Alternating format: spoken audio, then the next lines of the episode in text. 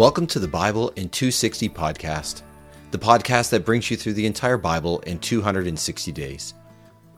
Have you ever wanted to read the whole Bible but struggled to do so? This podcast is meant to help you do it. With 5 15 to 20 minute episodes per week, you will hear the entire Bible read to you. There will also be occasional brief notes to help explain context, as well as a concluding question or thought to consider. So, welcome to the Bible in 260 podcast, your journey through the Bible in 260 days. Welcome to episode 77. Today, our theme is costly redemption.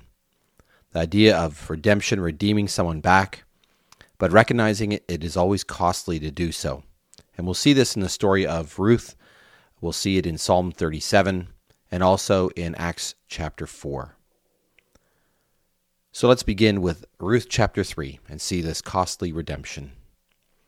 At that time, Naomi, her mother in law, said to Ruth, My daughter, I must find a home for you so you will be secure. Now, Boaz, with whose female servant she worked, is our close relative. Look, tonight he is winnowing barley at the threshing floor. So bathe yourself, rub on some perfumed oil, and get dressed up.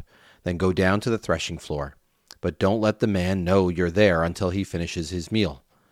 When he gets ready to go to sleep, take careful notice of the place where he lies down. Then go, uncover his legs, and lie down beside him. He will tell you what you should do. Ruth replied to Naomi, I will do everything you have told me to do. So she went down to the threshing floor and did everything her mother in law had instructed her to do. When Boaz had finished his meal and was feeling satisfied, he lay down to sleep at the far end of the grain heap. Then Ruth crept up quietly, uncovered his legs, and lay down beside him. In the middle of the night, he was startled and turned over. Now he saw a woman lying beside him. He said, Who are you?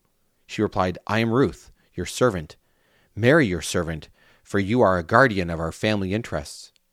He said, May you be rewarded by the Lord, my dear. This act of devotion is greater than what you did before. For you have not sought to marry one of the young men, whether rich or poor. Now, my dear, don't worry. I intend to do for you everything you propose for everyone in the village knows that you are a worthy woman. Now, yes, it is true that I am a guardian, but there is another guardian who is closer, a closer relative than I am. Remain here tonight. Then in the morning, if he agrees to marry you, fine, let him do so. But if he does not want to do so, I promise, as surely as the Lord lives, to marry you. Sleep here until morning. So she slept beside him until morning. She woke up while it was still dark. Boaz thought, No one must know that a woman visited the threshing floor. Then he said, Hold out your shawl you are wearing and grip it tightly. And she held it tightly, and he measured about sixty pounds of barley into the shawl and put it on her shoulders. Then he went down into town, and he went and she returned to her mother in law. When Ruth returned to her mother in law, Naomi asked, How did things turn out for you, my daughter? Ruth told her about all the man had done for her. She said, He gave me these sixty pounds of barley, for he said to me, Do not go to your mother in law empty handed. Then Naomi said, Stay put, my daughter, until you know how the matter turns out, for the man will not rest until he has taken care of the matter today. Now Boaz went up to the village gate and sat there. Then along came the guardian whom Boaz had mentioned to Ruth. Boaz said, Come here, what's your name, and sit down. So he came and sat down. Boaz chose ten of the village leaders and said, Sit down here. So they sat down. Then Boaz said to the guardian, Naomi, who has returned from the region of Moab, is selling the portion of land that belongs to our relative Elimelech. So I am legally informing you. Acquire it before those sitting here and before the leaders of my people. If you want to exercise your right to redeem it, then do so. But if not, then tell me, so I will know. For you possess the first option to redeem it. I am next in line after you. The man replied, I will redeem it. Then Boaz said, When you acquire the field from Naomi, you must also acquire Ruth the Moabite, the wife of our deceased relative, in order to preserve his family name by raising up a descendant who will inherit his property. The guardian said, Then I am unable to redeem it, for I would ruin my own inheritance in that case. You may exercise my redemption option, for I am unable to redeem it. Now, this used to be customary way to finalize a transaction involving redemption in Israel. A man would remove his sandal and give it to the other party. This was a legally binding act in Israel. So the guardian said to Boaz, You may acquire it. And he removed his sandal. Then Boaz said to the leaders of all the people, You are witnesses today that I have acquired from Naomi all that belonged to Elimelech, Kilion, and Mahlon. I have also acquired Ruth the Moabite, the wife of Mahlon, as my wife to raise up a descendant who will inherit his property, so the name of the deceased might not disappear from among his relatives and from his village. You are all witnesses today. All the people who were at the gate and the elders replied, We are witnesses. May the Lord make the woman who is entering your home like Rachel and Leah, both of whom built up the house of Israel. May you prosper in Ephrathah and become famous in Bethlehem. May your family become like the family of Perez, whom Tamar bore to Judah, through the descendants the Lord gives you by this young woman. So Boaz married Ruth and slept with her. The Lord enabled her to conceive, and she gave birth to a son. The village women said to Naomi, May the Lord be praised because he has not left you without a guardian today. May he become famous in Israel. He will encourage you and provide for you when you are old, for your daughter in law who loves you has given him birth. She is better to you than seven sons. Naomi took the child and placed him on her lap. She became his caregiver. The neighbor woman gave him a name, saying, A son has been born to Naomi. They named him Obed. Now he became the father of Jesse, the father of David. These are the descendants of Perez. Perez was the father of Hezron. Hezron was the father of Ram. Ram was the father of Amminadab. Amminadab was the father of Nahshon. Nahshon was the father of Salma. Salma was the father of Boaz. Boaz was the father of Obed. Obed was the father of Jesse. And Jesse was the father of David. That ends our story of the book of Ruth, a beautiful short story telling of this wonderful event in which God used a non Israelite woman of no standing to become someone who would be part of Jesus' family line through King David. Amazing. But also using a person named Boaz to redeem the family parcel and to give up, in a sense, the right to his own family through her first. He was willing to pay a, a, really an immense cost the other man was not willing to pay. To show us, in one sense, a theme that we see throughout the Bible, and that is to redeem someone, to buy someone back, is costly. And we see this theme over and over again. And we see the love that motivates this redemption in the book of Ruth and in the Bible as a whole. And so let's turn now to Psalm 37, a psalm of David, who's a great grandson of Obed. And hear his words where David is talking about the difficulties of facing adversaries and painful circumstances in life, but trying to trust God to be his Redeemer. Psalm 37 by David. Do not fret when wicked men seem to succeed. Do not envy evildoers, for they will quickly dry up like grass and wither away like plants. Trust in the Lord and do what is right. Settle in the land and maintain your integrity. Then you will take delight in the Lord, and he will answer your prayers.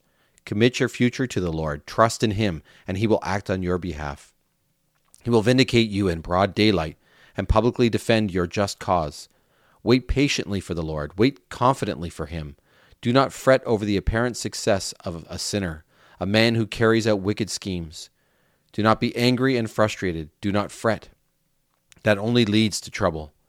Wicked men will be wiped out, but those who rely on the Lord are the ones who will possess the land. Evil men will soon disappear. You will stare at the spot where they once were, but they will be gone. But the oppressed will possess the land and enjoy great prosperity. Evil men plot against the godly and viciously attack them.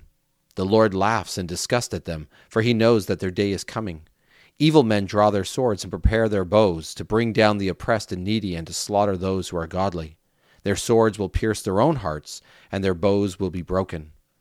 The little bit that a godly man owns is better than the wealth of many evil men. For evil men will lose their power, but the Lord sustains the godly. The Lord watches over the innocent day by day, and they possess a permanent inheritance. They will not be ashamed when hard times come. When famine comes, they will have enough to eat. But evil men will die. The Lord's enemies will be incinerated. They will go up in smoke. Evil men borrow, but do not repay their debt. But the godly show compassion and are generous. Surely those favored by the Lord will possess the land, but those rejected by him will be wiped out. The Lord grants success to, to the one whose behavior he finds commendable. Even if he trips, he will not fall headlong, for the Lord holds his hand. I was once young, now I am old. I have never seen the godly abandoned, or their children forced to search for food. All day long they show compassion and lend to others, and their children are blessed. Turn away from evil, do what is right. Then you will enjoy lasting security. For the Lord promotes justice and never abandons his faithful followers. They are permanently secure, but the children of the wicked are wiped out. The godly will possess the land and will dwell in it permanently. The godly speak wise words and promote justice. The law of their God controls their thinking, their feet do not slip. The wicked set an ambush for godly and try to kill them, but the Lord does not surrender the godly or allow them to be condemned in a court of law. Rely on the Lord, obey his commands. Then he will permit you to possess the land. You will see the demise of the wicked. I have seen ruthless, wicked people growing in influence like a green tree grows in its native soil. But then one passes by, and suddenly they have disappeared. I looked for them, but they could not be found. Take note of the one who has integrity. Observe the upright, for the one who promotes peace has a future. Sinful rebels are totally destroyed. The wicked have no future. But the Lord delivers the godly. He protects them in times of trouble. The Lord helps them and rescues them. He rescues them from the wicked and delivers them, for they seek his protection.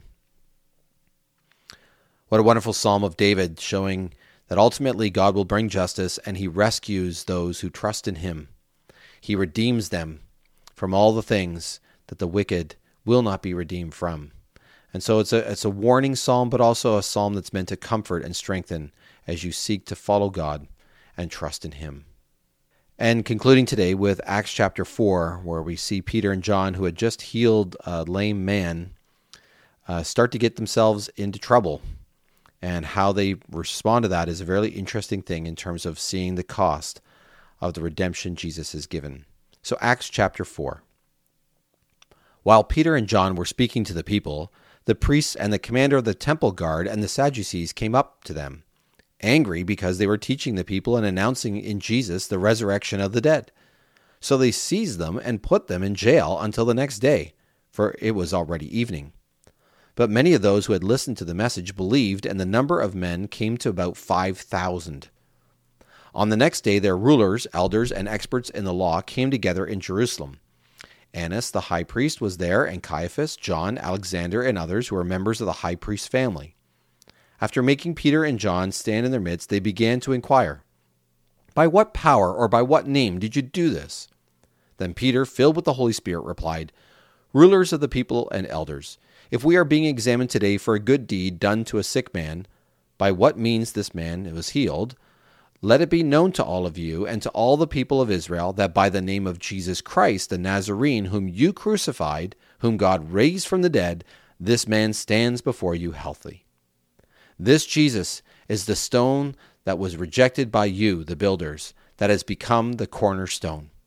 And there is salvation in no one else, for there is no other name under heaven given among people by which we must be saved. When they saw the boldness of Peter and John and discovered that they were uneducated and ordinary men, they were amazed and recognized these men had been with Jesus. And because they saw the man who had been healed standing with them, they had nothing to say against this. But when they had ordered them to go outside the council, they began to confer with one another, saying, What should we do with these men? For it is plain to all who live in Jerusalem that a notable miraculous sign has come about through them, and we cannot deny it. But to keep this matter from spreading any further among the people, let us warn them to speak no more to anyone in this name. And they called them in and ordered them not to speak or teach at all in the name of Jesus. But Peter and John replied, saying, Whether it is right before God to obey you rather than God, you decide. For it is impossible for us not to speak about what we have seen and heard. And after threatening them further, they released them for they could not find how to punish them on account of the people, because they were all praising God for what had happened. For the man on whom this miraculous sign of healing had been performed was over forty years old. When they were released, Peter and John went to their fellow believers and reported everything the high priests and the elders had said to them.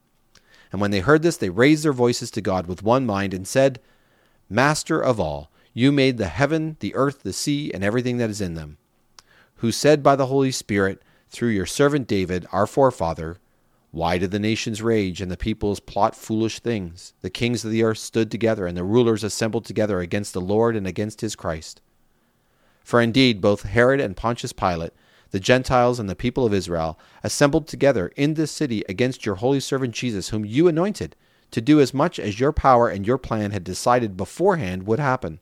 And now, Lord, pay attention to their threats and grant to your servants to speak your message with great courage, while you extend your hand to heal and to bring about miraculous signs and wonders through the name of your holy servant Jesus. When they had prayed, the place where they were assembled together was shaken and they were all filled with the Holy Spirit and began to speak the word of God courageously.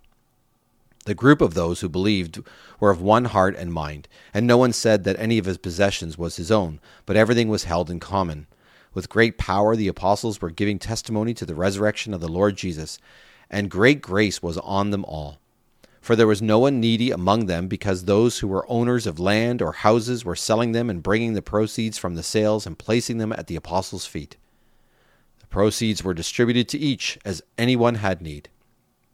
So Joseph, a Levite who was a native of Cyprus, called by the apostles Barnabas, which translated means son of encouragement, sold a field that belonged to him and brought the money and placed it at the apostles' feet.